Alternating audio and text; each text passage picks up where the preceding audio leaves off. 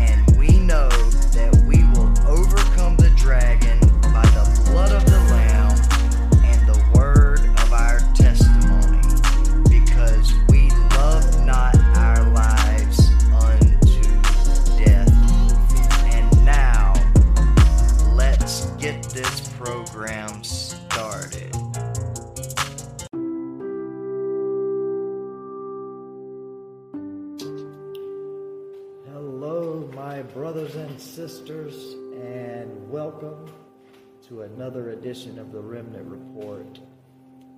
I am your host, the Remnant Warrior, and allow me to first apologize. I have got two screens in front of me and two cameras going. Uh, if you're watching me here on Facebook, then all you see behind me is a green screen.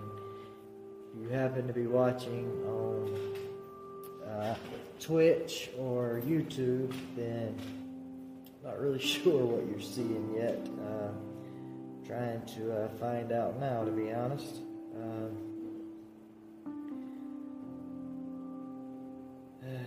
Give me just a second. I know that this has got to be extremely boring, and I don't blame you at all if you uh, turn it off. But I hope you don't. I hope you will stick around and uh, hear the reason for this special edition tonight. This is a show that I felt I could not get out of doing. Um, I have been supposed to go live for several hours, but I wanted everything to be set up just right. And I wanted to uh, be able to multi stream. Also wanted to be able to do everything from my computer so I'd have it all on you know, one screen. But as it is looking now, um, that doesn't appear to be uh, working out because the, uh, the stream that's going on uh, Streamlabs OBS says I'm live, but when I go to YouTube and Twitch to try to see it, it it's just continuously loading. So I'm going to forget about that for the time being, and I am only going to be doing this live stream on YouTube, I mean on uh, Facebook, and then I'll just I'll upload the thing to YouTube later. Um, that's really all I can do. So I am going to close the computer for now, and I hope you guys have been able to hear me thus far. I uh, hope you could. I didn't. I will say I am sorry I did not have um, the headset connected to my phone here because it was connected to the laptop. But in any case, this is what we are going to be talking about tonight. I'm sure uh, if you saw the title, the title of tonight's program was Nephilim Rulers and the Return of the Holy Spirit. And, you know, I'm not even going to.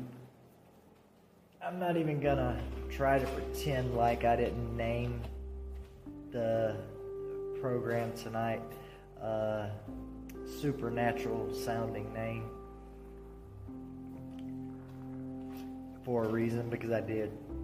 Although we will be talking about absolutely exactly what the title consists of. We're also going to be talking about some truly awesome topics concerning the kingdom. But I want to ask for your patience for just a second while I go and uh, share this really quick.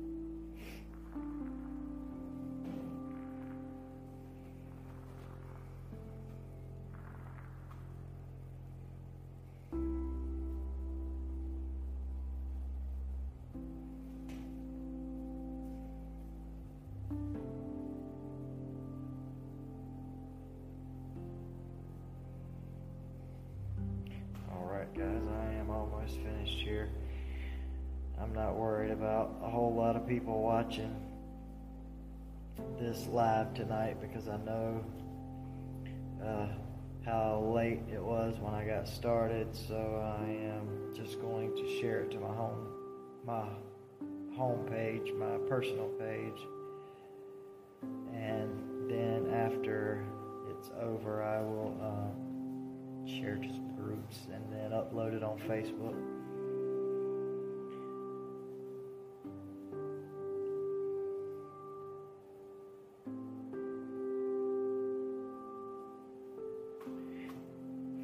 Do want to ask a question real quick for uh, anybody who happens to be watching right now.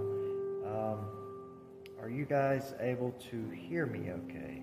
Um, I want to make sure that uh, you can hear me before I um,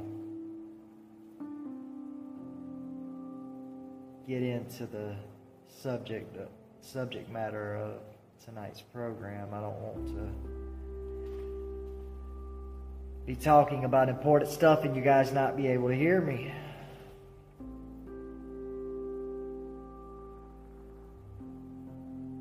So if somebody would, just please tell me in the chat the sound quality's okay, and we will get this show on the road.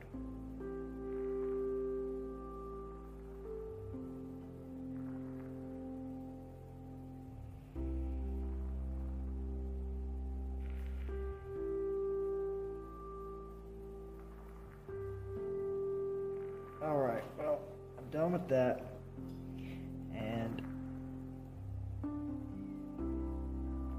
said, I, I hope that you guys are okay. Sharon says, yes, she can hear me.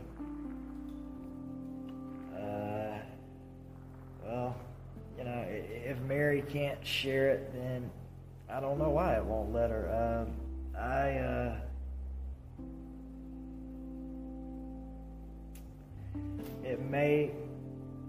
something to do with her account, or it could have something to do with my account. But regardless, um, I want to talk for just a few minutes. And again, um, I want to apologize for the green screen behind me. Um, I uh, I went through an entire tutor- tutorial tutorial, however you say it. Um, on how to uh, change the background with the green screen on Streamlabs, and I had it set up.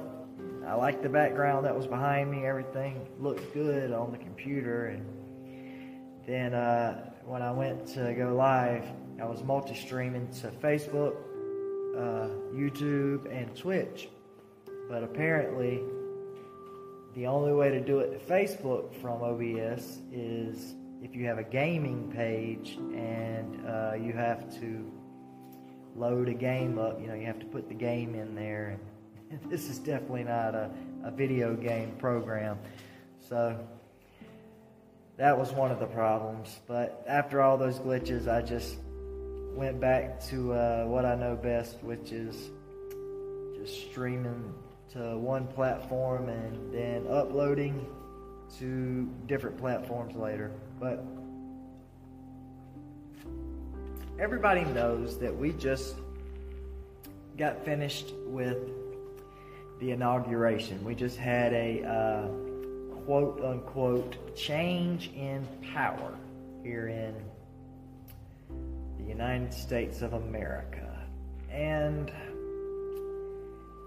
not only that, but there are so many in the Christian community that are under the impression that because the candidate that they wanted to win didn't win, that somehow our great country, and, and I'm not, I'm not doing anything but giving almost an exact quote of what someone said earlier today that the current person in the White House is going to ruin this country. That the other guy, he was making America great again. But the new guy, he's going to just corrupt this country. That was the word that was used. He's going to corrupt the country. Well, please allow me to go ahead and just say this right now. Friends, this country is already corrupt. It's extremely corrupt, and it's not going to matter one single bit which human leader takes their puppet throne, it's not going to change. There, I want you guys to hear this. This may be the most important thing that I say tonight. There is not a political solution to a spiritual problem. I'm going to say it one more time.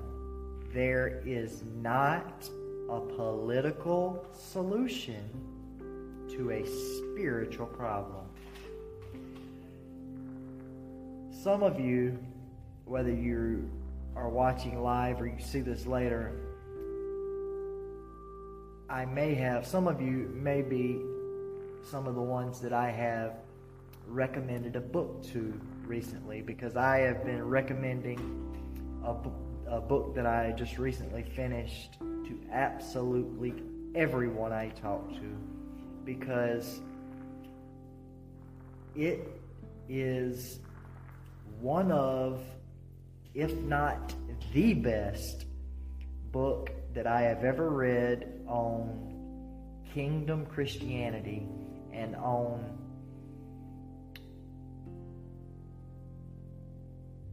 the requirements of being in the kingdom of God. And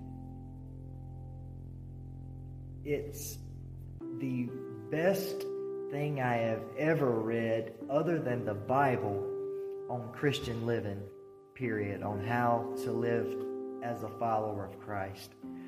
Now, there are many who consider themselves followers of Christ. And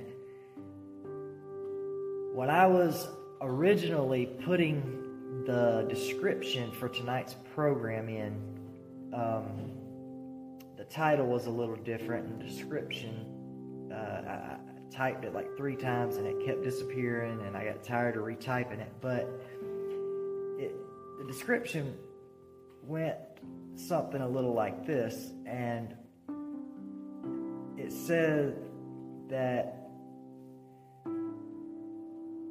so many in in the west period but here in america so many professing Christians, people who consider themselves followers of Christ, that believe wholeheartedly that they are on their way to heaven when they leave this world, and that they are going to hear the words that we all hope to hear when we stand before the Father and our King, and that is, Well done, my good and faithful servant. But so many who believe they're going to hear this are unfortunately 100% wrong. And what they're going to hear instead are the worst words that I could ever imagine anyone hearing, and that is, Depart from me, ye who work lawlessness, for I never knew you. Now, I want to I want to say something real quick before we dive into the supernatural part of tonight's show. And yes, we are going to talk about the Nephilim rulers, and we are going to talk about the last days and the return of the Holy Spirit and all kinds of really awesome stuff. But before that, I want to touch on the most important, crucial, and awesome stuff of all. And that is, it does not matter if you know Jesus. I want you to hear me.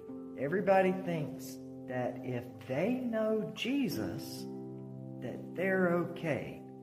Yeah, I know Jesus. I believe in Jesus. I believe in Jesus with all my heart. I've been saved by grace. Friends, so many people know Jesus, but Jesus does not know them. Knowing Jesus is not enough. Believing. I won't hear this. I'm sure there will be quite a few who may even turn the program off at this point. But if they do, then that will be to their detriment. Knowing Jesus is not enough. Believing that Jesus is the Son of God is not enough. Believing that Jesus is God is not enough. Believing and knowing that He died on the cross and rose again is not enough. The Bible's clear on these things. For even the demons know and tremble. Satan and his fallen angels and his demons, they know who Jesus is. They believe that Jesus Christ is the Son of God. They know that Jesus Christ is God, the Son. They know and believed that he was risen on the third day. Matter of fact, those fallen angels, a lot of them, they know better than anybody because Bible says that when Jesus was in the heart of the earth that he went down and he preached to the spirits. Those spirits that he preached to were those fallen angels. And so they know, they believe, but they are certainly not on their way to everlasting life in heaven and in the new Jerusalem on this earth. No, the Bible's clear. They have been they are in everlasting chains and darkness, reserved for the judgment of that great day. And on that great day, they will be cast alive into the lake of fire. And of course, we know Satan will be bound in chains, just like the the watchers or the other sons of God who, since before the flood, have been bound in chains. We know Satan is going to be bound the same way in chains for a thousand years while we rule and reign here on this earth with Christ. But so many of us, friends, believe falsely that we are going to be the ones ruling and reigning with Christ. Mentioned a book a little while ago. The book is written by a man by the name of David Bercot. And if you're familiar at all with the Remnant Report, then you've heard me speak about David Bercot. The name of this book is called The Kingdom That Turned the World Upside Down.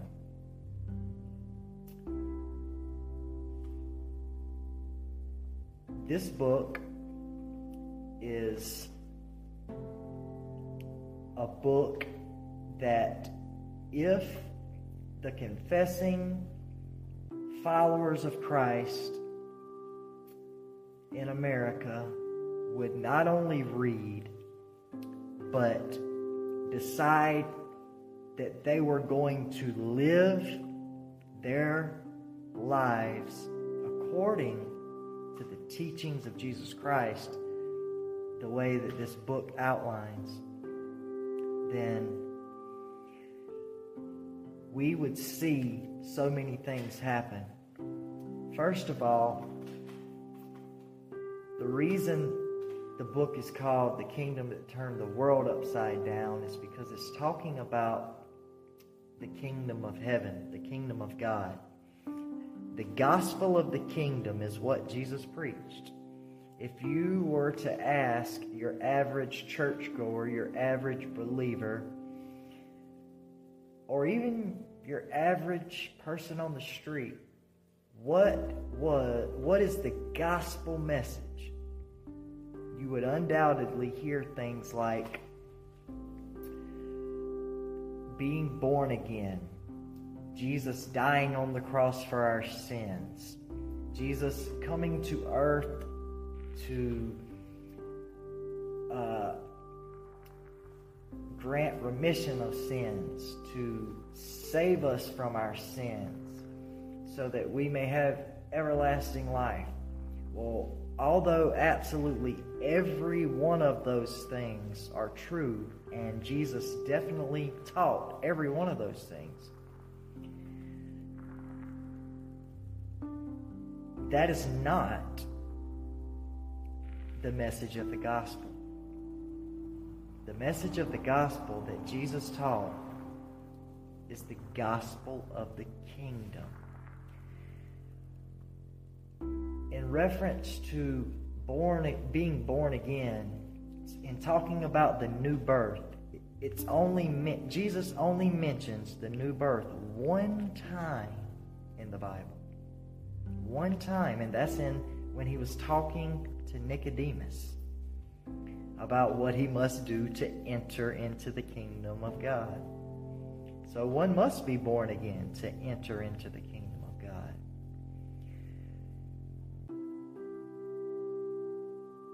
Although Jesus did talk about the things that most of us relate with the gospel message, everywhere he went, everywhere, he preached the gospel of the kingdom. And that gospel of the kingdom says that the kingdom of God is now, here on this earth. It is a kingdom now. And he gave instructions on how to enter the kingdom. He gave instructions on how to stay in the kingdom. And he gave many teachings on the kingdom. And friends, in these last days, I want you to realize something. I believe wholeheartedly, like most of you all, that we are in the last days, but I want you to think about a passage of Scripture. Jesus says in, hold on, I want to, I don't want to lose my place there.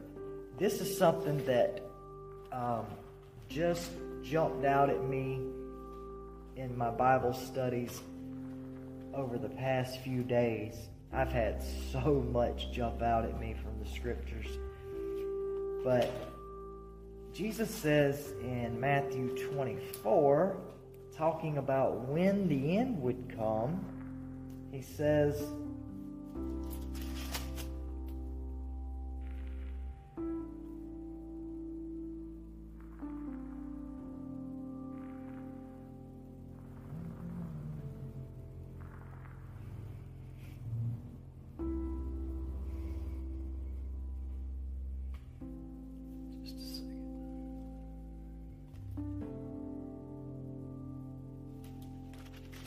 Yo, yo, AJ.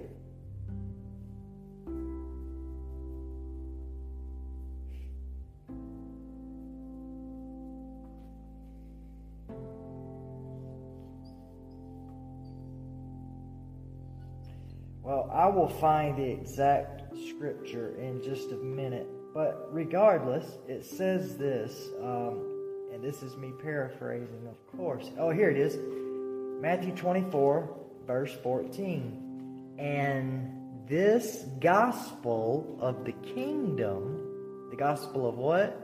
The gospel of the kingdom shall be preached in all the world for a witness unto all nations, and then the end shall come. Well, I remember growing up in the Southern Baptist Church. That was one of the things that many, many preachers would stand up in the pulpit and say it was one of the things that had to happen before the rapture could happen. And, you know, it would talk about how almost everywhere on the earth had heard the gospel. But, friends, I am going to explain something to you. Several things. First of all, tonight is about the great deception. Um, I uh, I don't know.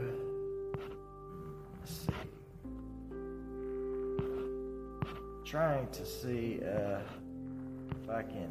No, it's not going to show me. Anyways, I, I changed the title so much, but regardless, the the the great deception is something that is so great that many are going to be deceived by it simply because of all the prophecy pundits that have got up and said that it's this, that, or the third, when in all actuality, and this, you know, I don't claim divine revelation like so many false prophets do.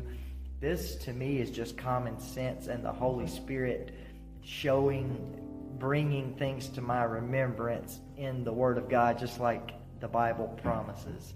This isn't some divine revelation, but the great deception is very, very easy to understand once you understand exactly what the gospel of the kingdom is and what Jesus taught.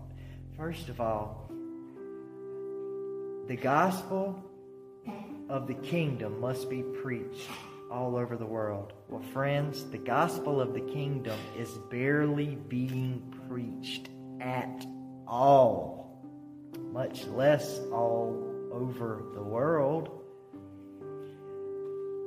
If I went and took a poll in any state in the United States of America, if I took a poll of, say, thousand people in every state, I would be willing to bet that at least, and I'm being very, very generous here, but I'd be willing to bet that at least 75% of Christians would give me the wrong answer about what the gospel of the kingdom is. Because Jesus doesn't say that the entire world must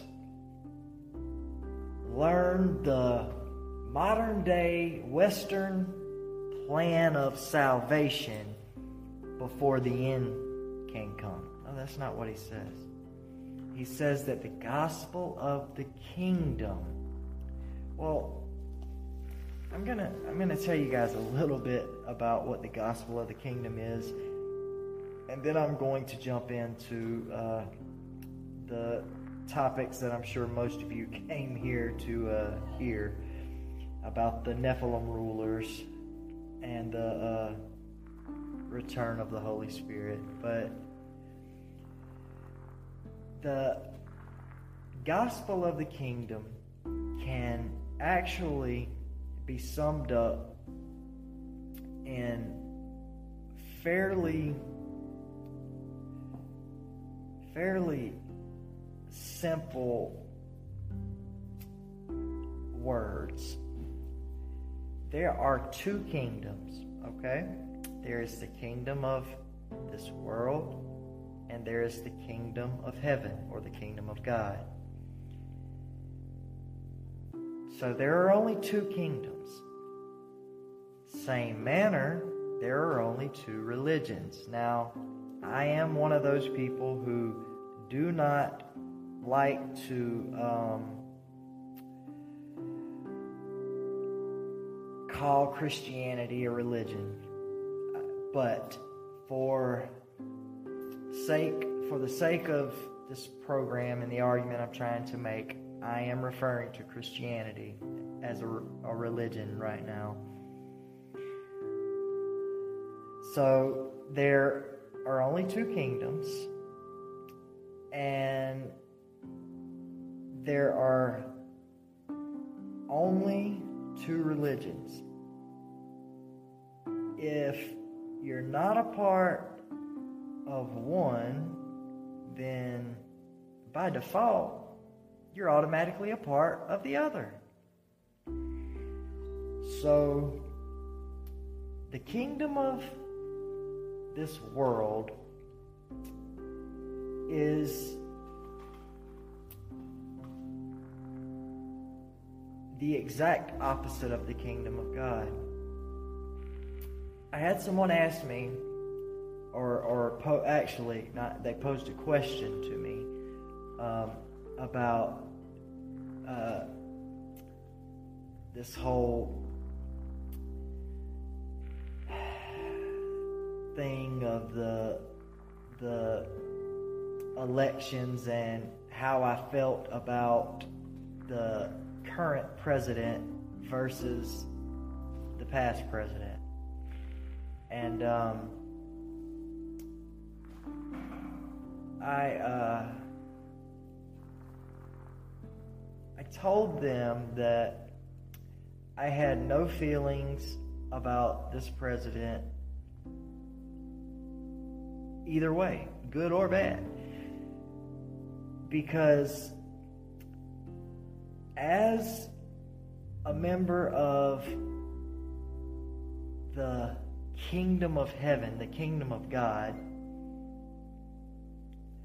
I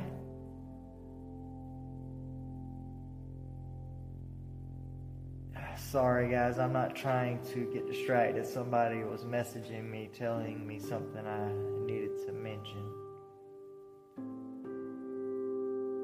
Uh, I'm not going to call any names, but a friend of mine wanted me to mention for everybody to watch out for Bruce Me, Me, Meha, Mejia, Mejia, M E J I A, because he is a wolf. He's part of Steven Anderson's Bad Fruit.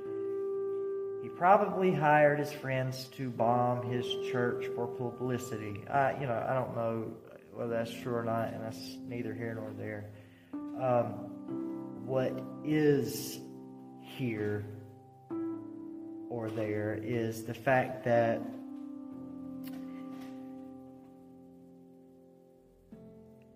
as members of the kingdom of God,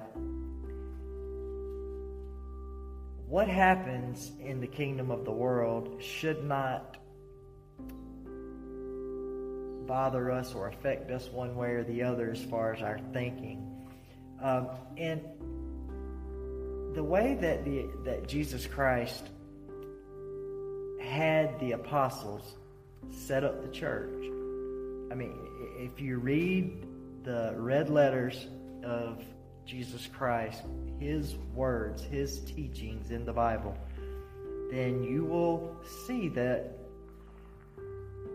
the way that you are supposed to live in the kingdom is a life of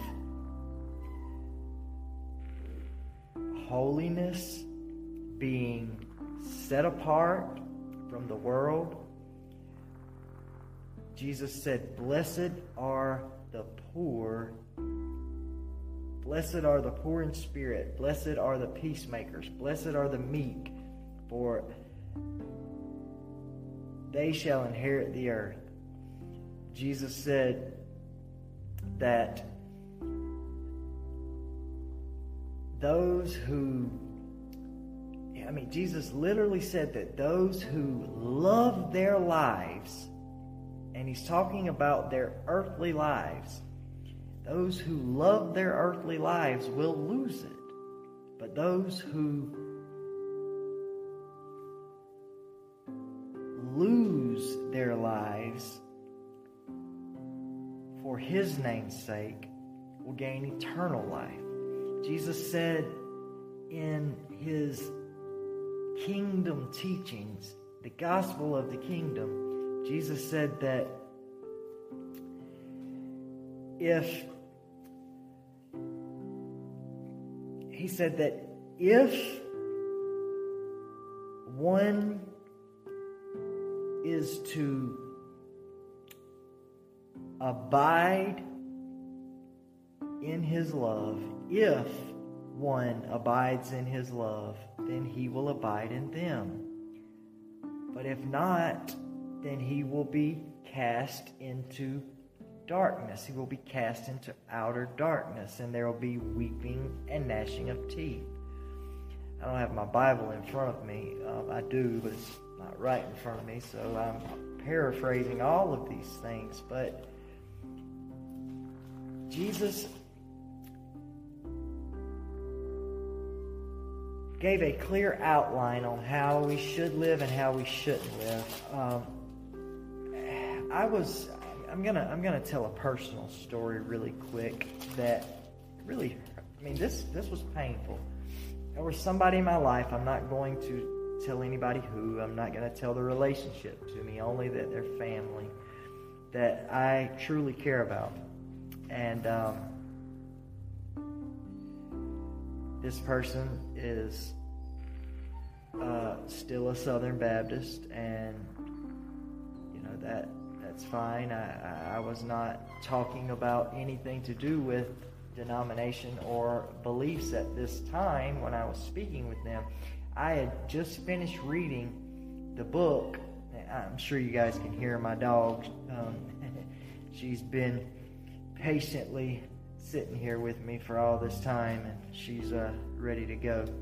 But um, I had just finished reading the Kingdom that turned the world upside down, and I know how much this person loves to read, and I know how much the book blessed me.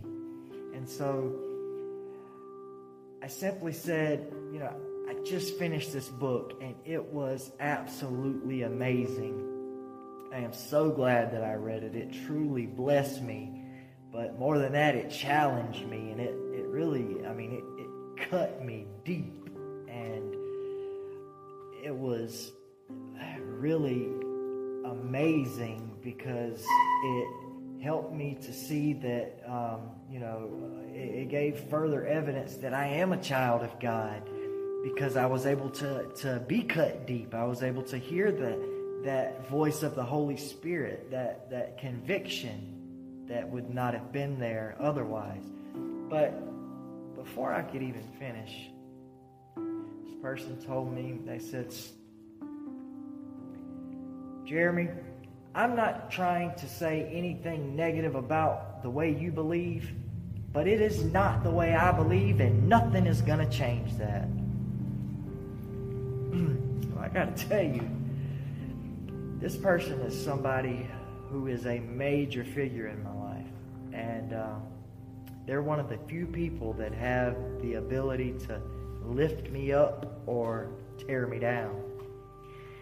And um, you know, I knew that uh, they were they were clinging to that Southern Baptist theology, and uh, for dear life, uh, anytime I have tried to speak to them about anything having to do with stuff like that, um, I, I get told in no uncertain terms. But in this case, I was not trying to have any kind of theological debate. I just really, really thought this person would enjoy the book. But I also knew, because I do know this person, and this is somebody that I'm close enough to and I've known for 37 of my 37 years, that I truly believe that, well, I believe beyond a shadow of a doubt that this person is a true believer, a true follower of Christ. They just happen to be somebody that is very set in their ways and they have the type personality where they can't admit they're wrong about things. And if there's a chance that they may find out that for whatever reason they may not have it all figured out, they're not even going to give something like that a chance. And I think that that was part of the problem as far as why this person would not even hear me out on the, the book. But I did know that because this person was a true believer that really loved the Lord, and if it wasn't for this person, I don't, I can't tell you that I would be sitting here in front of this camera tonight uh, or uh, even in the kingdom at all. I mean, this person played one of the major roles in, in me becoming a Christian. So, because of that, I knew that if this person were to truly read this book, listen to this book, then, you know, the Holy Spirit would not have allowed them to just dismiss it. Now, I can't promise you that they would have, you know, come to me and said, I apologize. I see the error of my ways. And I was not expecting, nor do I even want that. I could care less about that because it's not about me, and it's definitely not about me being right. I'm wrong about so much, it's ridiculous. And that is why this is so important because it's got nothing to do with me or even David Bercot or anybody else who teaches kingdom theology. It's got to do with the original uh, inventor of the kingdom and the king of the kingdom himself, and that's Jesus Christ. These are his teachings. And that is what's so amazing about this book is because it does not add nor take away from scripture. How many books how many uh, audio teachings, how many sermons, how many preachers, how many churches can you say do not add or take away from Scripture? I don't know any. I have certainly done it. Now, I have not added or taken away anything like, you know, as far as to the Bible, but I've added my own beliefs and my own you know, doctrinal spins on the way I taught and the way I preached. And, you know, that is something that I can definitely no longer do. And I definitely don't claim to have the corner on truth, other than to say, I have the corner on truth. But, friends, you've got it too. It's right here. this sword, it is the truth. It's the corner on truth. You open it up, as important as the entire book is, the simplicity of the gospel, the simplicity of Matthew, Mark, Luke, and John. And I would say, you know, the, the epistles too, but just the gospel. If you only had the gospel, if you followed the teachings of Jesus Christ, and you never read anything else for the rest of your life as far as Scripture goes, if you followed those teachings and took them to heart and you read them until they were literally imprinted on your heart and your mind, then you would have more figured out and have your walk with Christ together and be far I guess I should say farther along in your walk with Christ and more spiritually mature than at least, and again, I am being very generous, 75% of the pastors that are practicing and preaching today. Because, and I know this for a fact because I, I've been to seminary, pastors are taught almost by and large in Western seminaries. They teach Calvinist theology in some form or another. And friends, Calvinism Calvinism is a watered down version of the truth. And what is a watered down version of the truth but a lie? Now, I'm sure I'm stepping on a lot of toes right now. But, you know, those who know me know that's one of the things I do best. Now, I'm not in any way saying that we don't have Calvinist or Lutheran brothers and sisters in Christ. We do. There are many people that don't truly know the kingdom message that are living the kingdom life. But I can promise you that the type things that are taught in almost every pulpit in America would they it goes completely against what Jesus Christ taught. Completely against it. Tell you what, um, how many times have you ridden by a church and seen something that said, pray for our president, or pray for the election? Or when we are at war, how many times have you seen something that said, pray for the troops?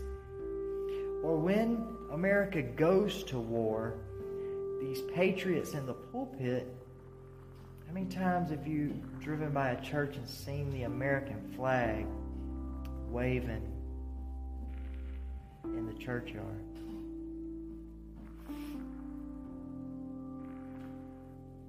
Everything that I just said goes 100% against what Jesus Christ taught.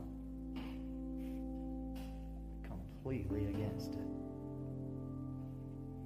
Now, there are many who can take the teachings of some of Paul's epistles with their own uh, human spin on them and make a doctrine of Christianity that would argue what I just said as being false. But there is no way, no way that anybody can do that with what Jesus taught. None. I have had so many people say things to me like, yeah, but Jesus said he came to bring a sword. He didn't come to bring peace, but a sword. And at the Last Supper, Jesus, he told his disciples to go and, and sell their cloaks and buy a sword. He wouldn't have done that if he didn't mean for us to, you know, to fight or go to war or whatever their argument for the time being is. And in those cases, just like any other,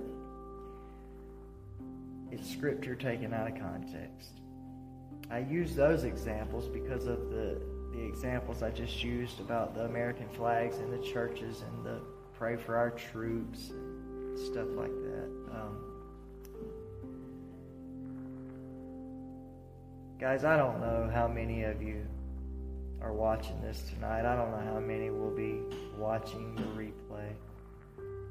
I know that I have not talked about the, the Nephilim rulers yet.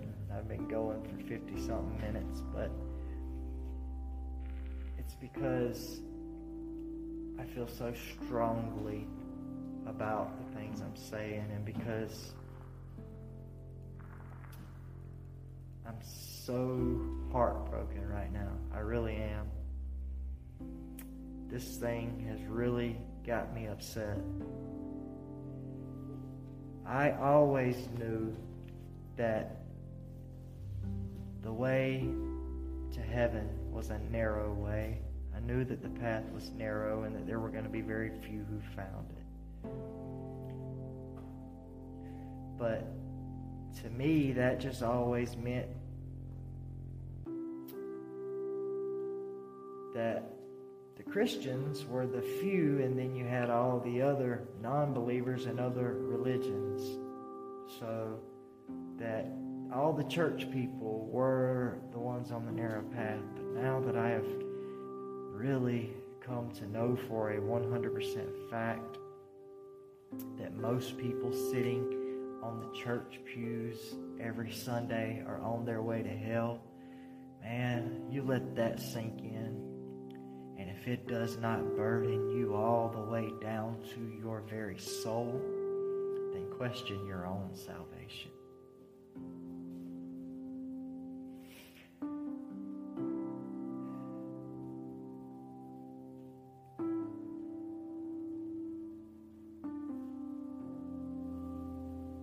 Jesus,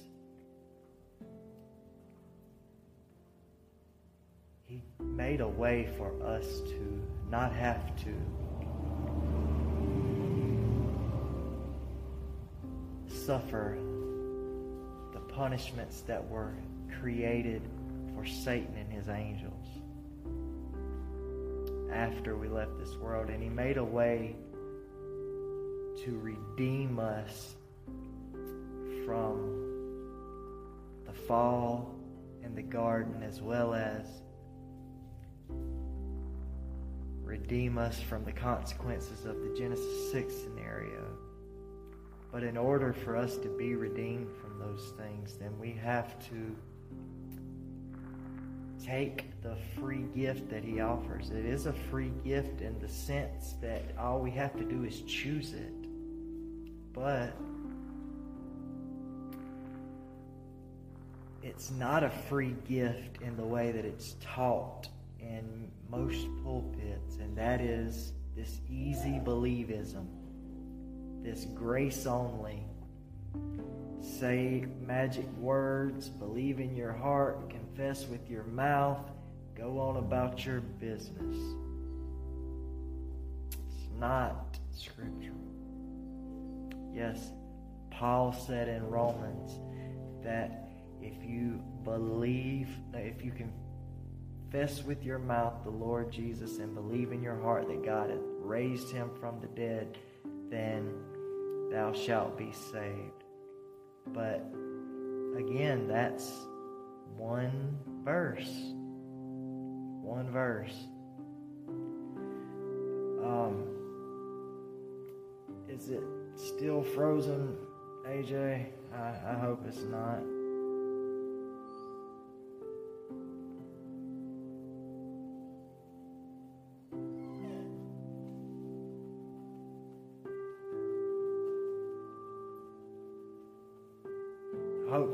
Not frozen. I, I don't know. Um, but regardless, it, it seems to be working when I look at it. But uh,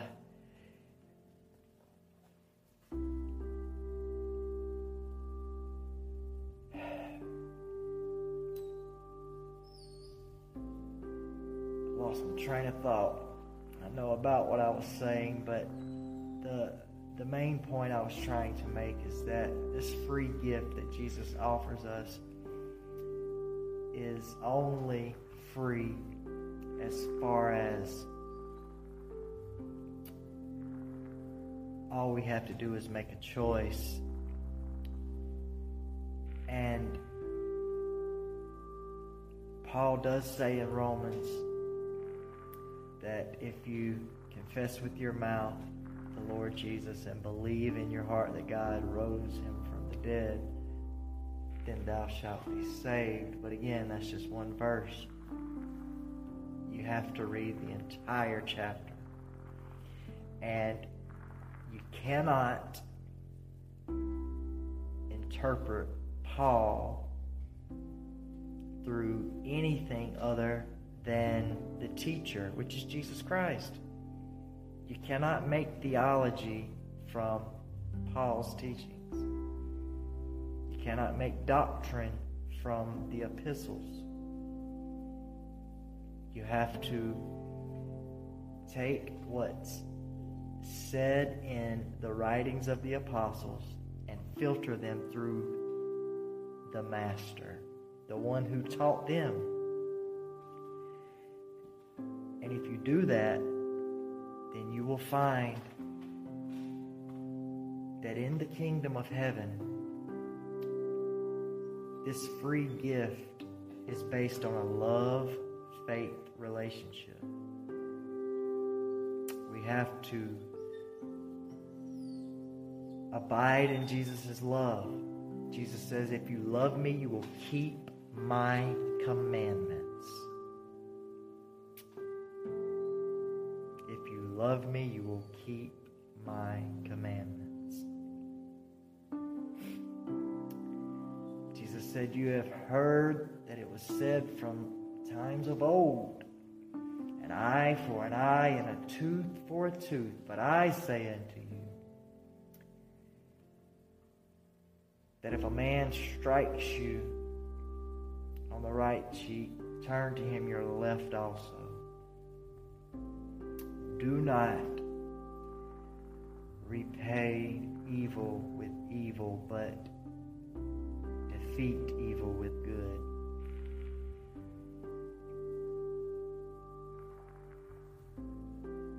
We cannot combat evil with evil. It doesn't matter if it's physical or spiritual. Although Paul, going by the teachings of the Master, tells us that this battle that we are in, that's raging, it's not a physical confrontation, it's a spiritual one. And with that, I am going to transition into what most of you, I'm sure, came to hear. And that is about these Nephilim rulers and the return of the Holy Spirit. Well, friends, I want you to think for a second about where we are. We are in the year 2021 where we can literally watch prophecy unfold before our very eyes. Calm down, pumpkin. Here, you want to come get up here? You can come get up here. You can come do the show with Daddy. I'm not going to be on for very much longer. You're too big for this. Okay. All right. Okay. Now, we're in the last days, that's for sure. And we were looking at Matthew 24 earlier. And uh, just like Jesus said that um, the, before the end would come, that the gospel of the kingdom would be preached throughout all the world, he also said that as it was in the days of Noah, that so it would also be in the days of the coming of the Son of Man. And in the days of Noah, before God sent the flood to destroy not only the world and not only the humans, but mainly to destroy the hybrid offspring between the heavenly and the earthly. And before then, there were kings that reigned on this earth. And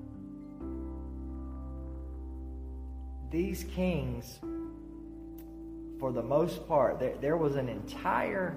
I know. I know that everybody, um, everybody knows, or has at least heard of um, the uh, the lost city of Atlantis.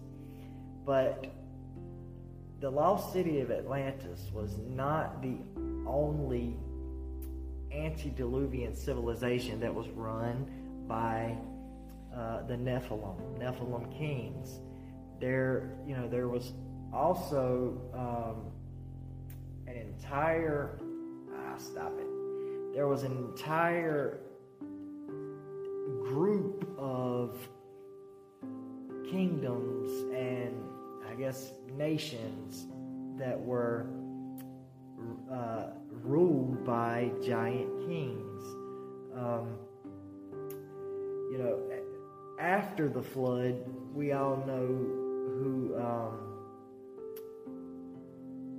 Nimrod is. You know, Nimrod was the I'm not going to say he's the first Nephilim king because to me, Nimrod is not the what I think of when I think of a, a Nephilim. Um, Nephilim or, or, Nimrod is more like he's called a, a, a and, and, that just truly means a, a mighty man. But it says that he became to be, or he began to be uh, a Gibborim. Um, he he began to be a mighty hunter before the Lord. So through one way or another, there was a way that the old the the post flood hero uh, Nimrod became a Gibborim, or some would say a Nephilim. But there was before the flood, there was uh, a an entire society of giants. There was a group that I'm sure a lot of you are familiar with the Genesis 6 conspiracy that uh, um, Gary Wayne wrote. And in his book, Gary writes about the, the antediluvian kings, um, the, the giant kings, and he writes about the uh, the giants of antiquity and um, the way that uh, Azazel and the Watchers uh, were worshipped as gods, and they set the the Nephilim or the Titans up as to be rulers as well. And these heroes of old were they were actually um,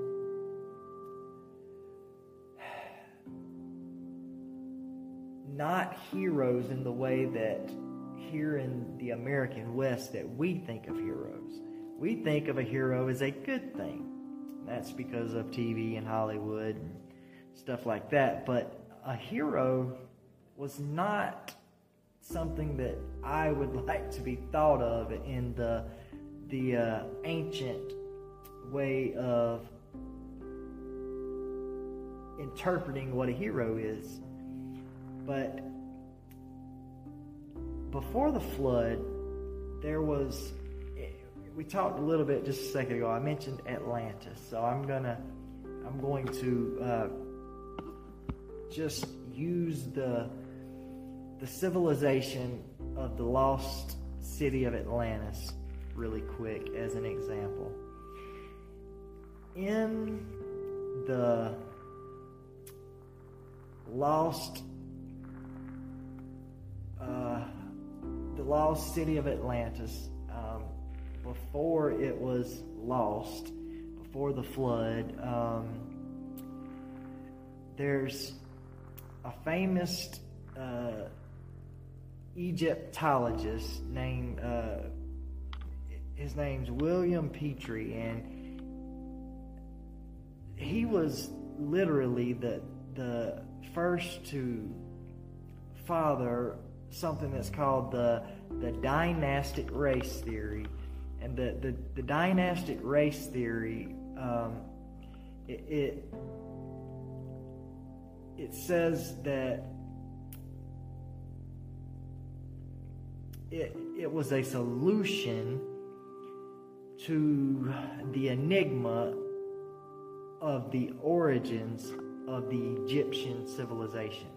We know that in Egypt there are some of the, the largest, greatest, well preserved monuments in the world. You know, you've got some of the, the seven wonders of the world there in Egypt. And Petrie's theory, you know, he discusses the this family of divine beings that were famed, they were famous for their marvelous building expertise and these these divine beings, they were called the, the Shabitu, and I'm probably butchering that, but that's what I've, the way I've always pronounced it. But these Shabitu were, they were actually related to the nebulous beings that were recorded by other cultures like the Amorites and the Hittites and also um, uh, the ancient Sumerians, like those from the Epic of Gilgamesh. And there were uh, descendants of this inexplicable uh, people of the Shabitu. And the Shabitu are believed in the dynastic theory to have spawned the original pharaohs. So, the original pharaohs of Egypt, the original Nephilim kings after the flood, or even some would say before the flood, were spawned by these supernatural beings called the Shabitu. And I have heard Gary Wayne say that in his opinion, the Shabitu are the exact same as the divine seven sages of ancient Babylon. If any of you are familiar with Gary Wayne's work or the type of things he talks about on his programs, there are there's quite often times when he will talk about ancient Egypt and also ancient Babylon, and he talks a lot about the seven sages of ancient Babylon. And these sages were called the Sabeti, and their patron was Enki or Satan. Now, Enki can be directly uh, related with Satan. Enki and Satan, in my opinion, and I know a lot of people smarter, way smarter than I am's opinion, that Enki and Satan are one and the same.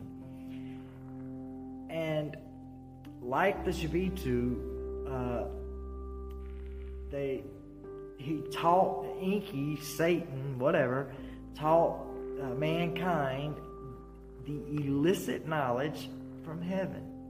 Now, a lot of you know that I am writing a book, I'm almost finished with it now, and hope to be finished and published with it uh, by the end of February.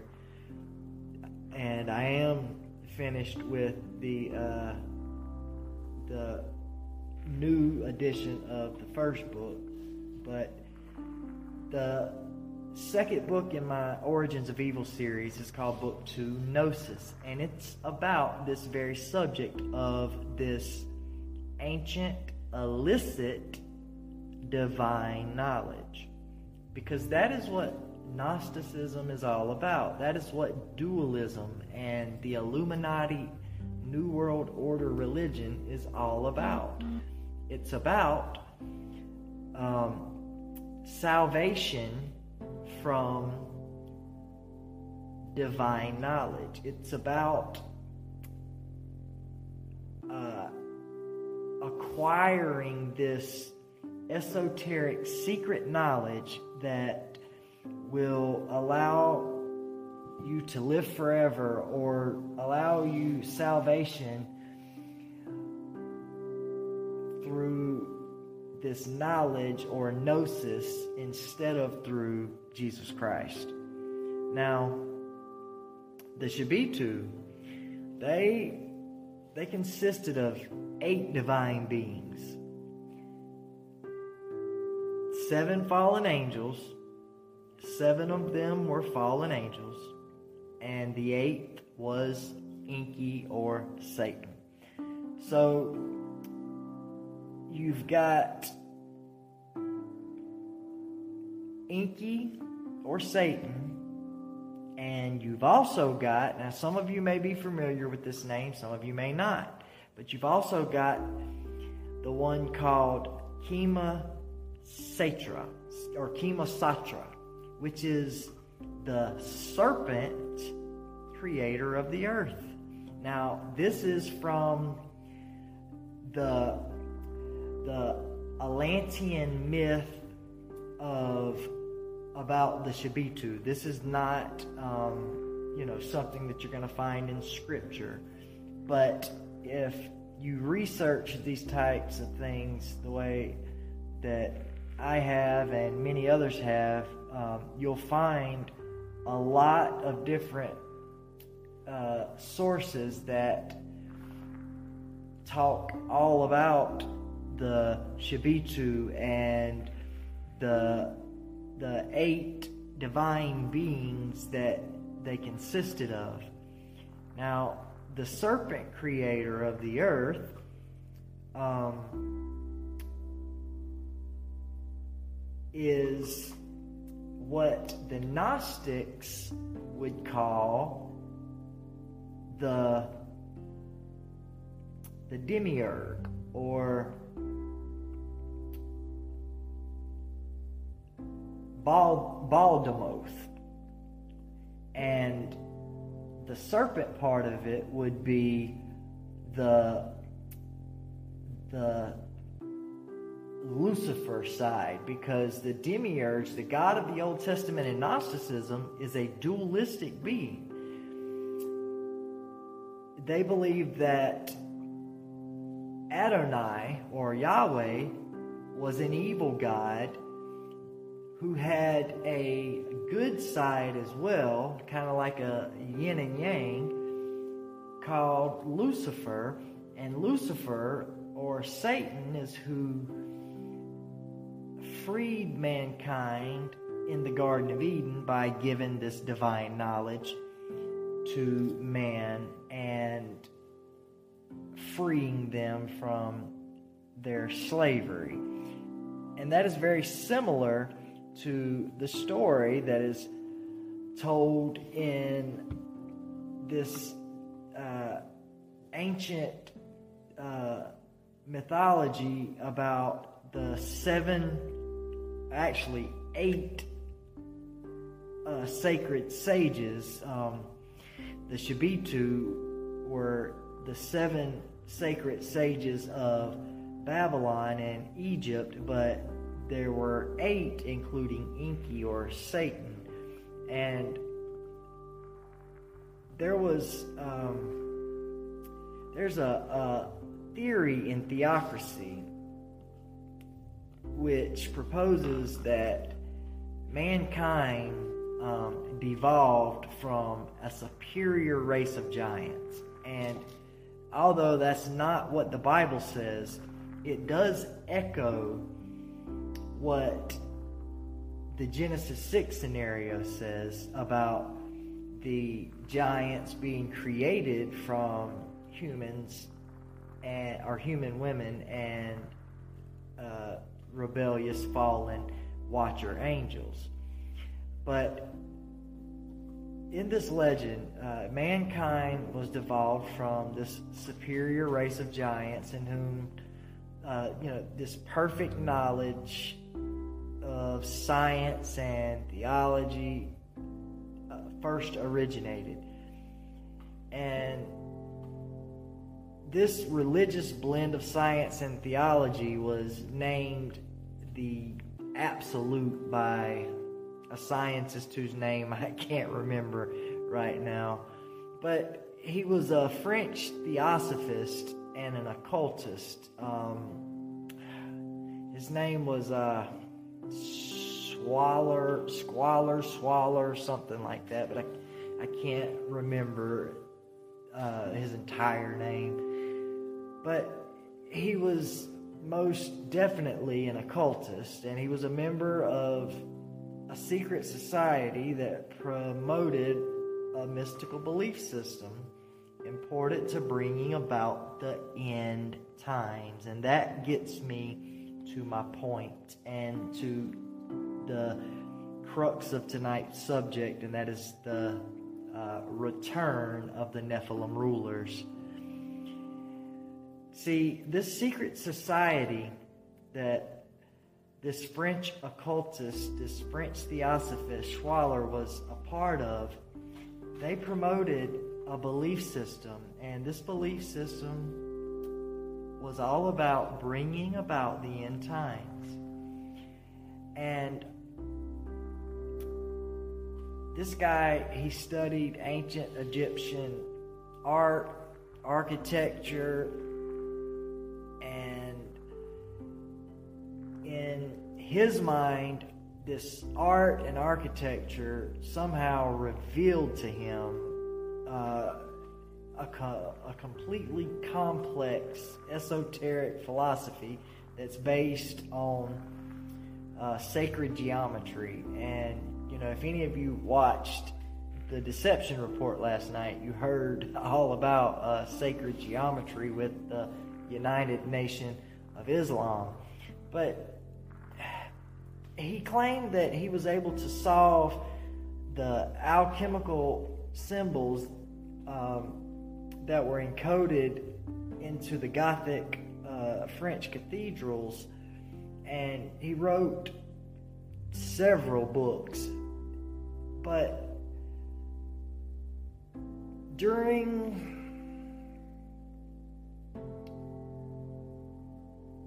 during his first or maybe second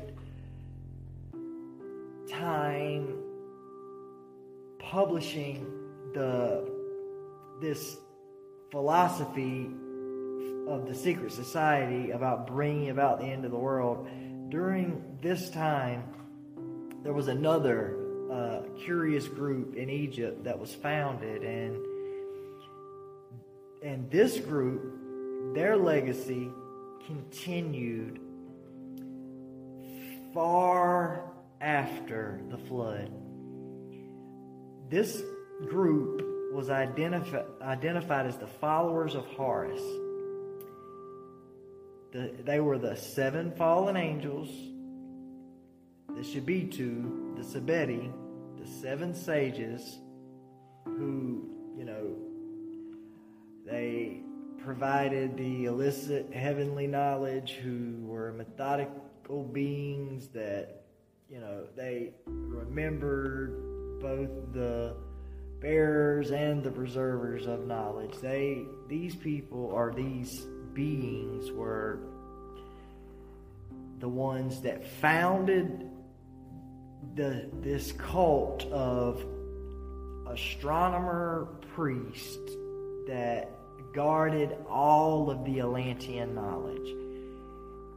And they also guarded the Atlantean religion and the fallen angel technology that was used in Atlantis. And for several millennia, or millennia, however you want to say it, after the flood, this brotherhood of orders, because it was more than one order, they continued to keep this knowledge and preserve it in order to eventually bring about the end of the world, to bring about the return of the Nephilim and the return of the old gods, and finally the rise of the Antichrist. And these I told you there were there were two of these secret societies. The second was actually called uh, the Brotherhood of the Order of the Snake.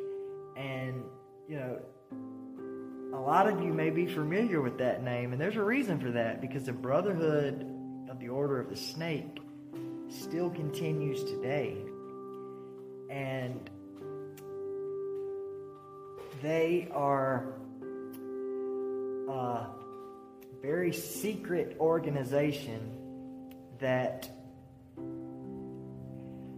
only the those who are in the very top echelon of what we would call the NWO are a part of. Your Rothschilds, your Rockefellers, your, um, you know, your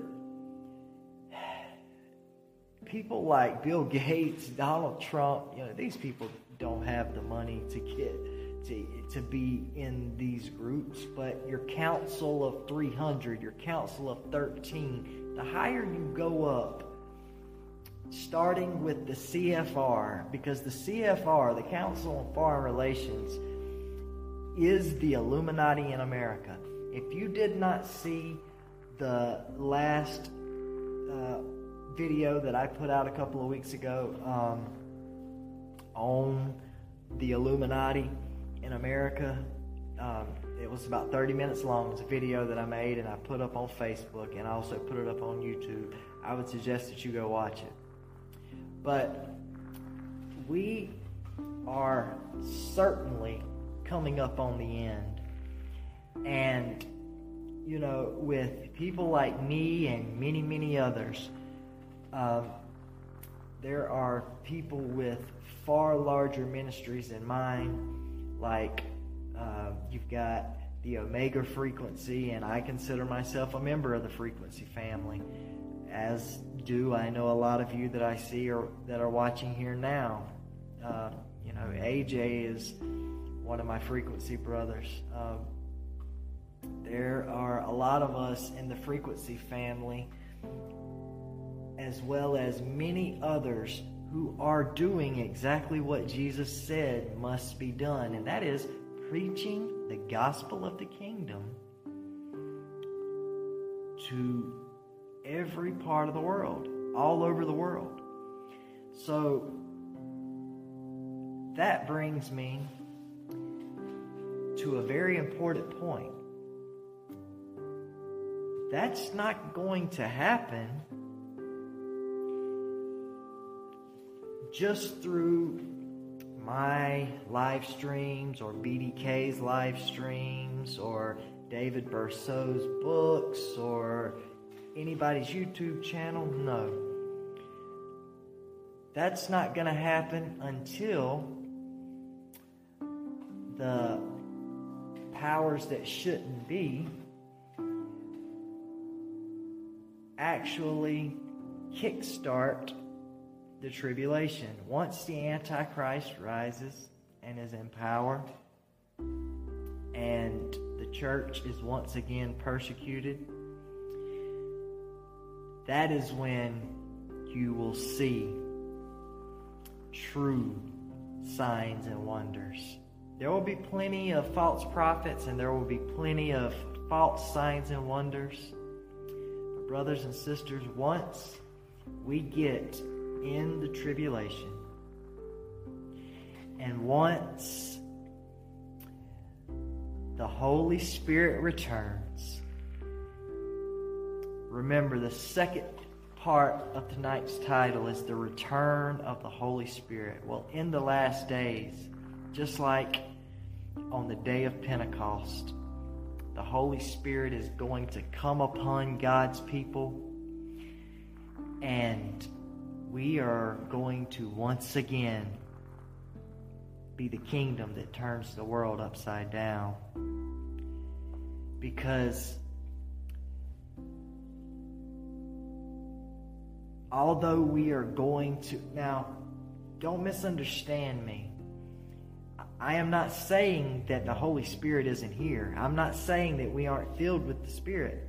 I'm filled with the Holy Spirit, and if you are in the kingdom of God, if you are in the kingdom of heaven, and you are a follower of Jesus Christ, then you too are filled with the Holy Spirit. But guess what? There is a difference in having the Holy Spirit and having the power of the Holy Spirit, having the Holy Spirit come over you the way that the apostles did at Pentecost. When that happens, then and only then will the New World Order Antichrist government begin to persecute the church the way it was persecuted in the beginning, in the first century, the way that the apostles and the early believers were killed and persecuted. But, friends, just like our King said, rejoice, rejoice when we are persecuted for his name's sake. Rejoice when others hate us and persecute us and kill us and throw us into prison for Jesus' name. Blessed are those who are persecuted in the name of the King. Rejoice because, friends, when the true church, when the kingdom of God is persecuted, that is when we are at our best.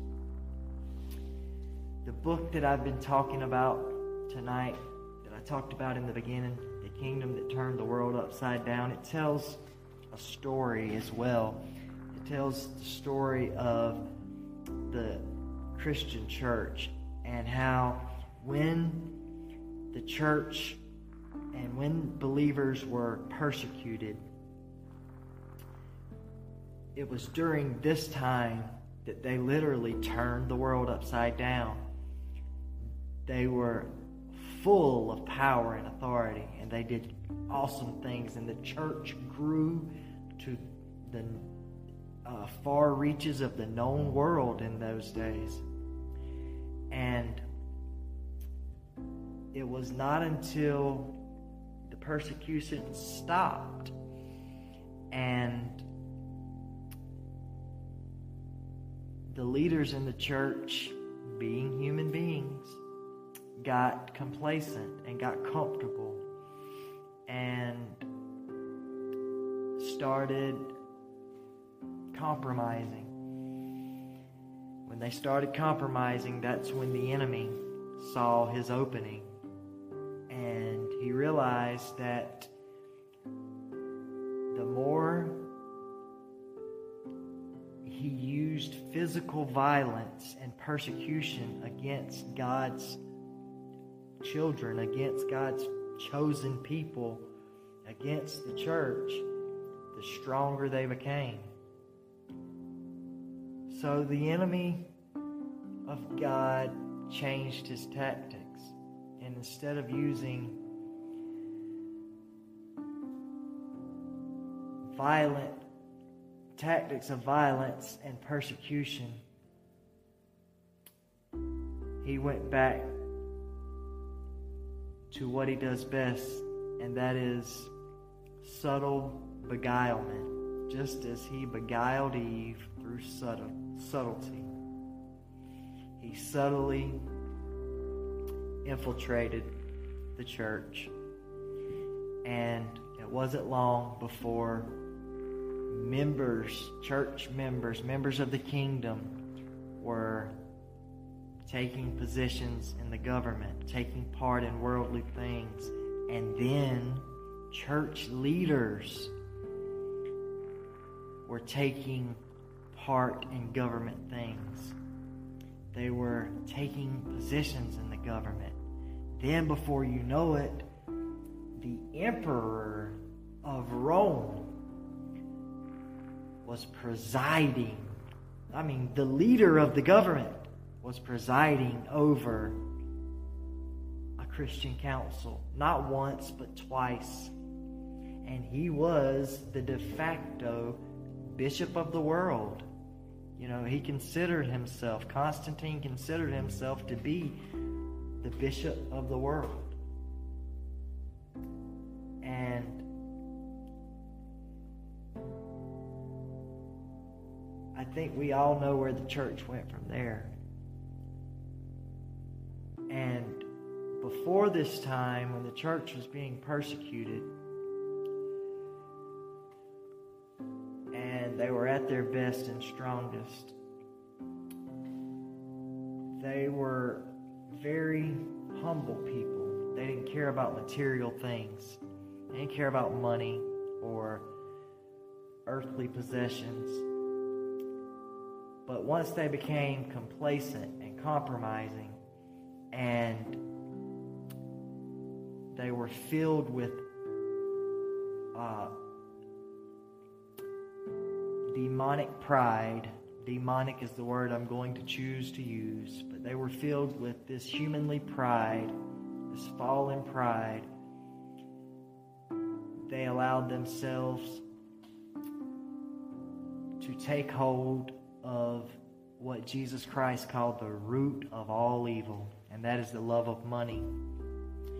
You see, Constantine, he decided that the leaders of the church, like the Bishop of Rome, who, in my opinion, he may not have started out this way, but he definitely became this, was an agent of the enemy. He was an agent of Satan. And he was a man who loved power and he was corrupt. And Constantine decided that men like him and the other leaders in the church should be paid. And so the empire started paying handsome salaries to church leaders. And all of a sudden, people who for hundreds of years since Christ gave the teachings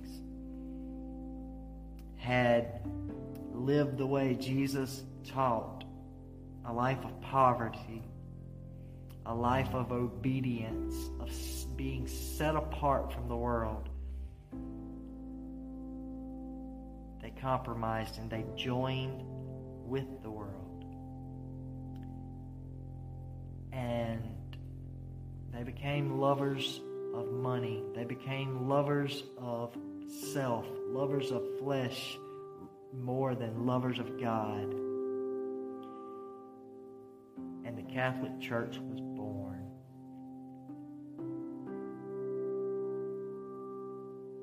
And the kingdom of God has not been the same since.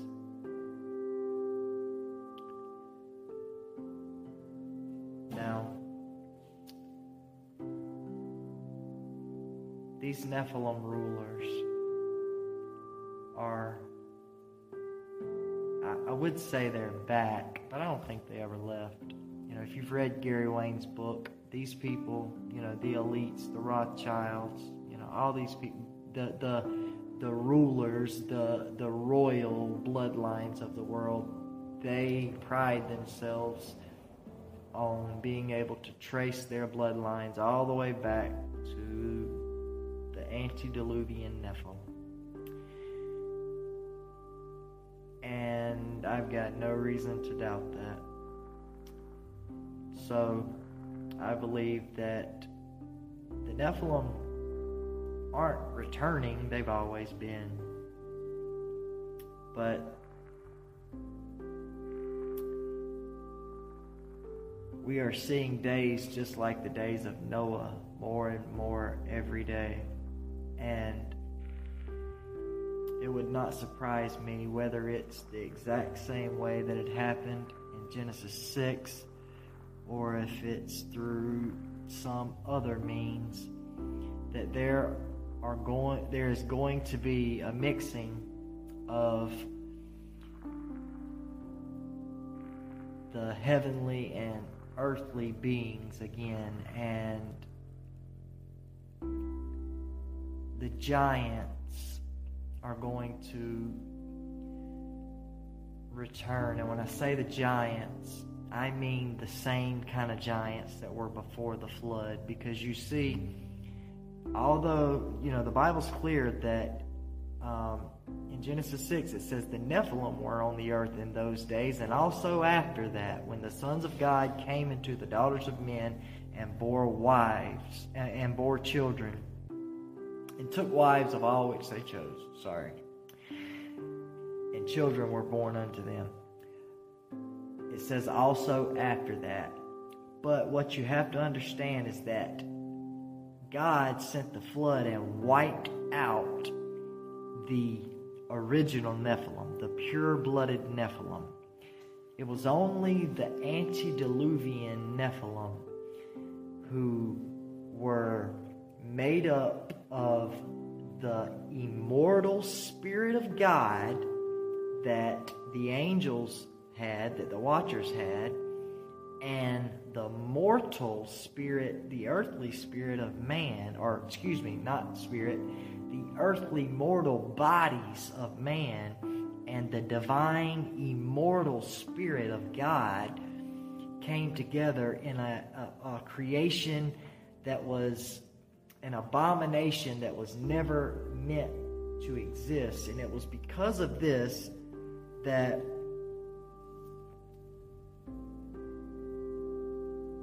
God destroyed the earth. But these were, when they died, they produced demons. After the flood, the Nephilim, the second, third, fourth, however many generations after the original Nephilim, they no longer had that immortal spirit. So, when they died, they went to be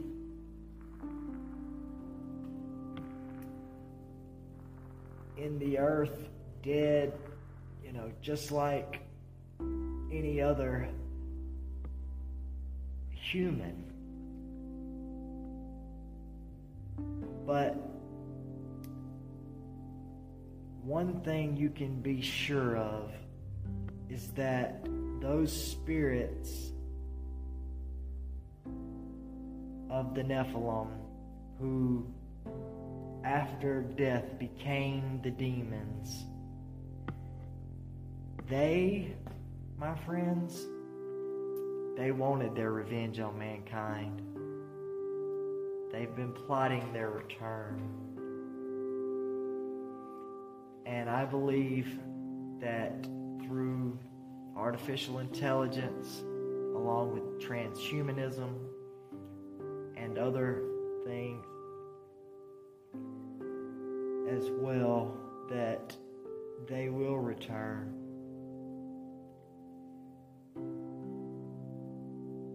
And so will the fallen angels, the watchers. And when they do, they're going to be coming to take their revenge.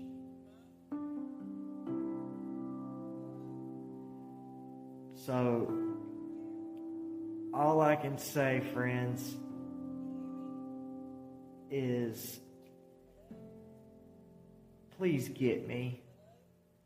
Please get me. Just get and understand what I'm saying. That the rulers that are in charge today that you see on TV, these Bidens or Trumps, they are not are really in charge. Even if you believe that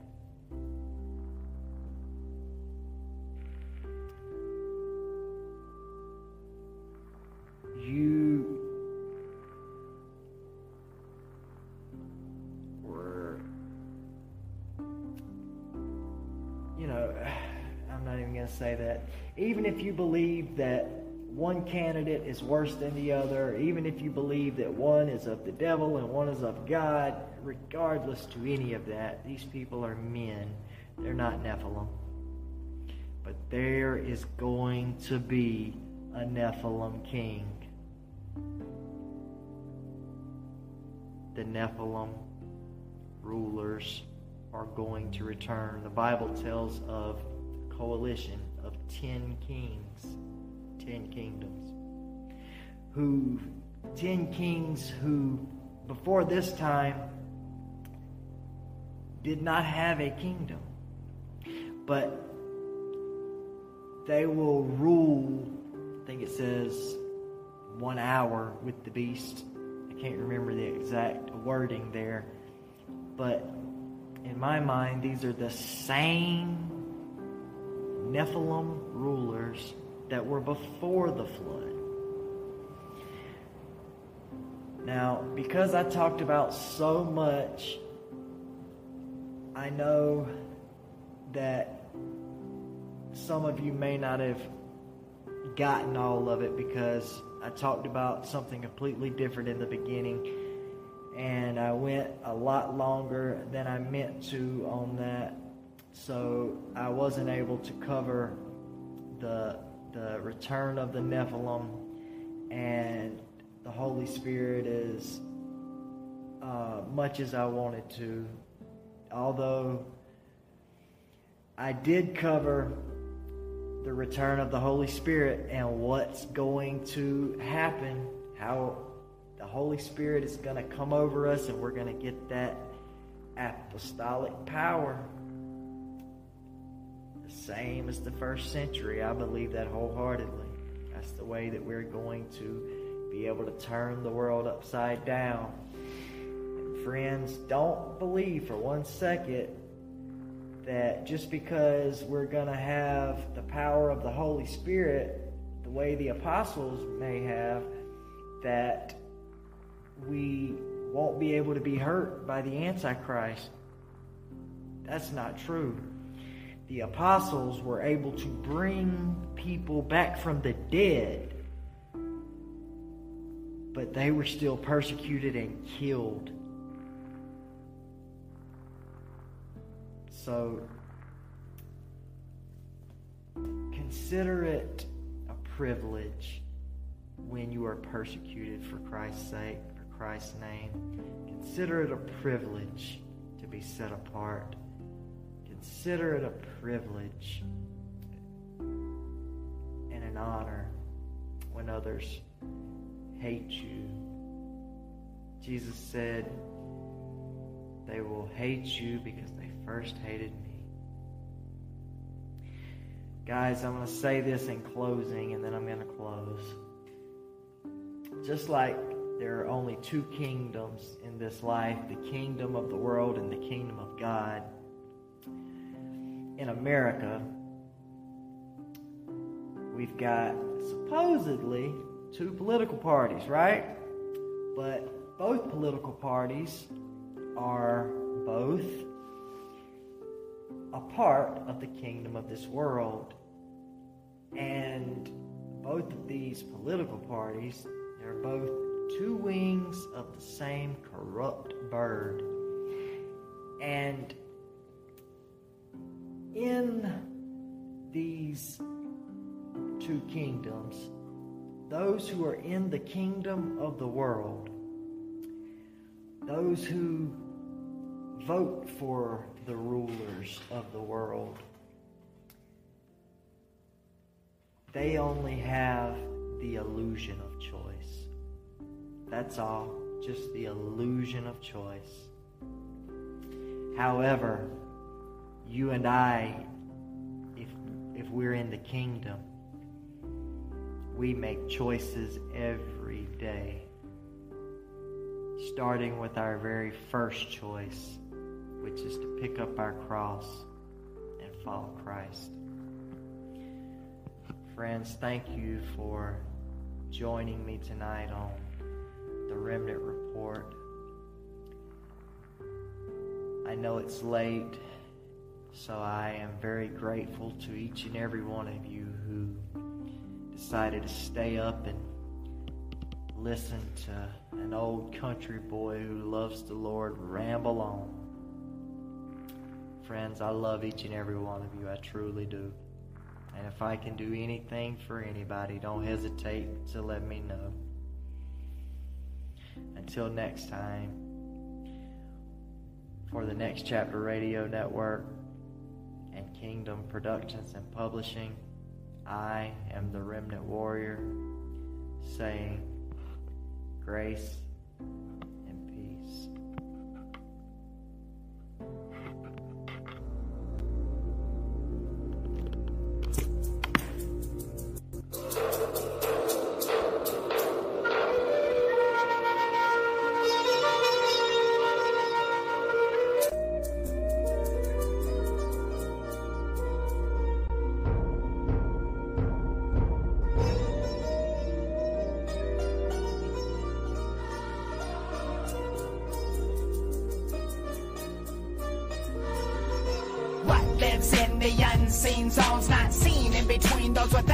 or bone? Roam in the void, they avoid all detection. Interdimensional beings all connected. Angels and demons from spiritual realms engaged in a battle from heaven to hell. They dwell all around us and even inside some of those that invite what they call spirit guides. Enticed by Ouija boards, they seek guidance and think there's a secret to be enlightened.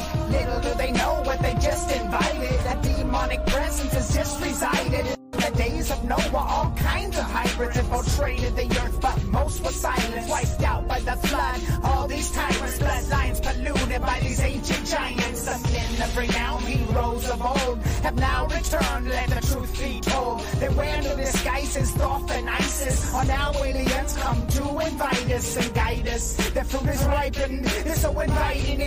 A God enlightened, and don't be frightened. But I must ask why their ideas seem aligned with Lucifer's lies. This song serves as a warning to anyone searching. Demonic minions are lurking and virtually everywhere, posing as anything stalking and prey with original sin. This song serves as a warning to anyone searching. Demonic minions are lurking and virtually everywhere, posing as anything stalking and prey with original sin. Is it coincidence that all these incidents represent all the same thing the serpent said? Look Genesis chapter 3, verse 6. It depicts exactly the same conflict. Yo, this trick inflicted by the sick and wicked. Invented, presented like a light transcendent, but it's dark demented. It just pretended. Depending on beliefs, what you just expected. See how a rose has thorns and thistles? They hide among the truth to avoid the signal. They muddy the water with disinformation, persuading so many without a foundation. Some people like to listen to Icke and Sitchin, Jordan Maxwell and Tsarion. It seems these people are on the same mission. Deny what's Christian, seek secret wisdom. To the lies in the movie zeitgeist. Lost and deny the existence of Christ. I defy you to find any truth to the logic.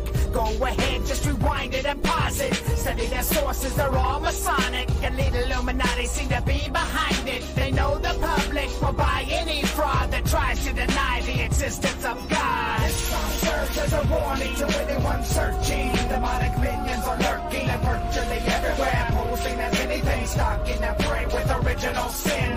This song serves as a warning to anyone searching. Demonic minions are lurking. They burn to the inner Holding as anything. Stop in that brain with original sin.